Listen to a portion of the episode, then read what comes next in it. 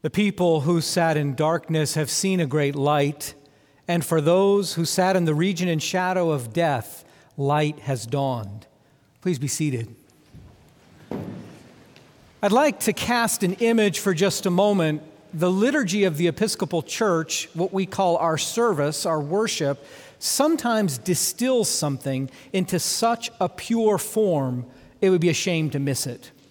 So, some of you know that Holy Week is that week right before Easter. Uh, this year, I think it begins on April 6th and runs through April 12th. And each day has a particular kind of look leading up to that great and glorious day of Easter. And on the night before Easter, we've observed Holy Saturday, we've had the quiet of the tomb, and actually, the first service of Easter is the Easter Vigil, which happens in the early evening of the n- night before Easter. And the church is dark, and the people are outside, and a flame is kindled. And then the celebrant blesses that flame, the paschal candle is lit, and then we begin as a people to process into the darkened church. It's as though the light of Christ is illuminating the tomb itself. And leading the procession is a deacon who, at different points in the church, chants at the doorway, at the center of the church, and before the altar. And the chant is, The light of Christ. And all the people reply, Thanks be to God. And we hear that echoing through the walls of our church until finally the story of salvation begins in the baptism and we have the full Eucharist. And I start with that because that's the image I think that Isaiah and Matthew are trying to kindle the sense that there is a darkness, a death, a blindness. And into that, the Christ walks, illuminating what before had been invisible. And in the season of Epiphany, which we're in now, what I want you to pay attention to is every Sunday, the gospel lesson shines a light on who Christ is.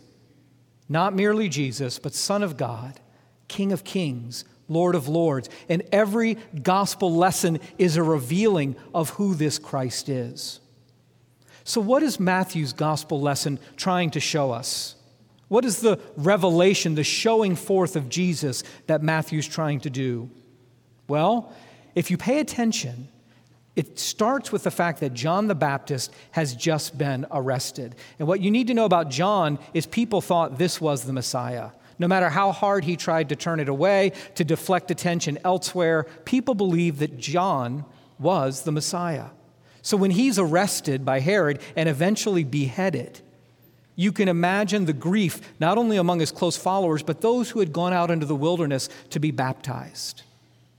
So John is arrested, and it's fascinating that at that moment, Jesus takes his cue to begin his public ministry. I suggest to you that Jesus' actions are never accidental.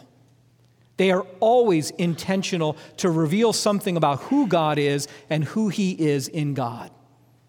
If you look throughout the New Testament, decision after decision, it carries a symbolic meaning. And so here we have Jesus moving from Nazareth, which was a little town, a little Jewish town, not well known um, within the world stage. And Jesus moves from Nazareth to Capernaum. Now, according to the Jewish religious leaders, Capernaum, uh, Zebulun and Naphtali, as we heard, is considered a land of darkness. Why? Because there is Gentile influence there. There's a mixing of pagan practices and Jewish practices. And so, in a sense, it's an impure area. It would be kind of like the northeast of the United States, not saying they're impure, but I'm showing you on a map. Sorry, New York. On a map, it would be kind of like the northeast of the United States, and that area is considered unclean. But here's what Jesus knew about Capernaum it is fertile, it is populous, and any message that is proclaimed in that area will go to all the regions of the world. Jesus is a marketer of sorts in the best sense of the word. And so he goes to Capernaum and he shares the good news there, and it begins to go to the four ends of the earth because of the location. That was on purpose. Furthermore, the first words out of his mouth after his baptism, his temptation in the wilderness is repent The kingdom of heaven has come near. Sound familiar? The prophets, but more importantly, John the Baptist. What Jesus said is, I am not only continuing the tradition of John, I am the fulfillment of his message. Pay attention. So his location, his timing, and his message are all pointing to the fact that he is the light that has come into the world. So now that he has our attention, now the question is what does he do? Well, he calls disciples to himself. And this story always cracks me up. It makes it sound like he's wandering along. There's these poor strangers. He says, Follow me. They drop everything and follow him. That is not how life works. Jesus has been in Capernaum. He's been cultivating relationships. He's been making friends.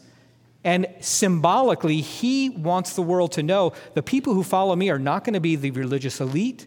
They are not going to be the political leaders. They are not going to be the muckety mucks. They are going to be the people from the earth the fishermen, the tax collectors who are despised, the women of ill repute. These are the ones that Jesus calls to himself. No accident. Entirely consistent with his message to the world. And so, with that ground tilled, he then says to the, these four, Follow me. And Peter, Andrew, James, and John get up and follow him. And what do they do? Immediately, the mission statement is clear proclaim the good news and heal the sick. So, in this little message from Matthew, you, in a sense, have a mission statement, a strategic vision. You know where you're going. And everything, every choice that has been made is consistent with that intention. So, we at St. Michael would be wise to ask ourselves what is our mission? Where are we going? What are we doing? Who are we following? What is our purpose?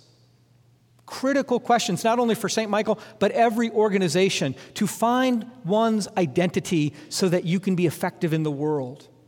And St. Michael has done this from time to time. It is customary every 10 years, 15 years to do a careful look at what are we called to do and be in light of Christ.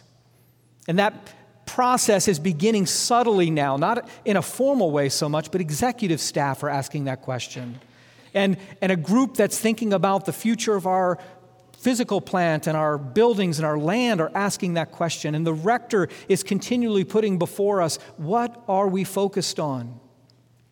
And so I want to share with you a few things I have gleaned in my six months here. Some of them are explicit, some of them are implicit. You see if these sound right to you, and then also be thinking, what do I do at St. Michael? What's my level of engagement? Where am I reflecting these things, or might I add something else?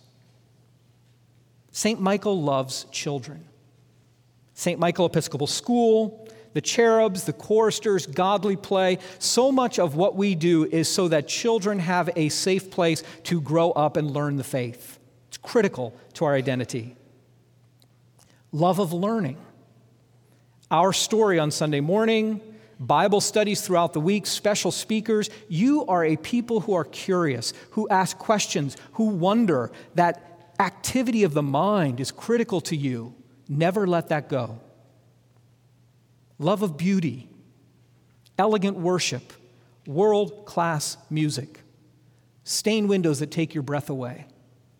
Everything around you speaks to the beauty of heaven. That's not accidental, that's on purpose. And it may be in the coming months and years, you will have an opportunity to even go further into the realm of beauty at St. Michael and love of service. Love of service. You, without a lot of hoopla, you go out into the world and you do things that make people's lives better. Yes, we have volunteer guilds, international missions, local outreach, but one of the things I notice is that you just pay attention to each other. Oh, did you hear she had surgery? We're going to pray for her. The little things you do for one another to let everyone know that they're part of a fabric, they're part of a network, that we're not alone in this world. That is your genius as St. Michael. An example I think of is you may not know, but we have funerals um, regularly, and the way we do that with people is beautiful. There are guilds that are tasked with flowers, with cookie receptions, with altar little touches that that one who is grieving whose life is broken open they can kind of be received into the arms of st michael and know that this sending off is going to be filled with beauty. And to those of you who are part of that funeral process thank you. And bob scott especially. Jesus was clear about his mission. Every action he took supported it. The episcopal church is clear about its mission you may not know it, but in our catechism of the Book of Common Prayer, this is what our mission is to restore all people to unity with God and each other in Christ. That's our global mission, and now the question is how do we live out that local mission at St. Michael? The light of Christ, though, I suggest, stands at the center of whatever we do. The Easter vigil reveals that liturgically, but now as you go from this place, I want you to have that image of the candle burning at the center of our darkened church and ask yourself, how does the light of Christ change me? How does it orient me to a world in need? And then go and follow Jesus.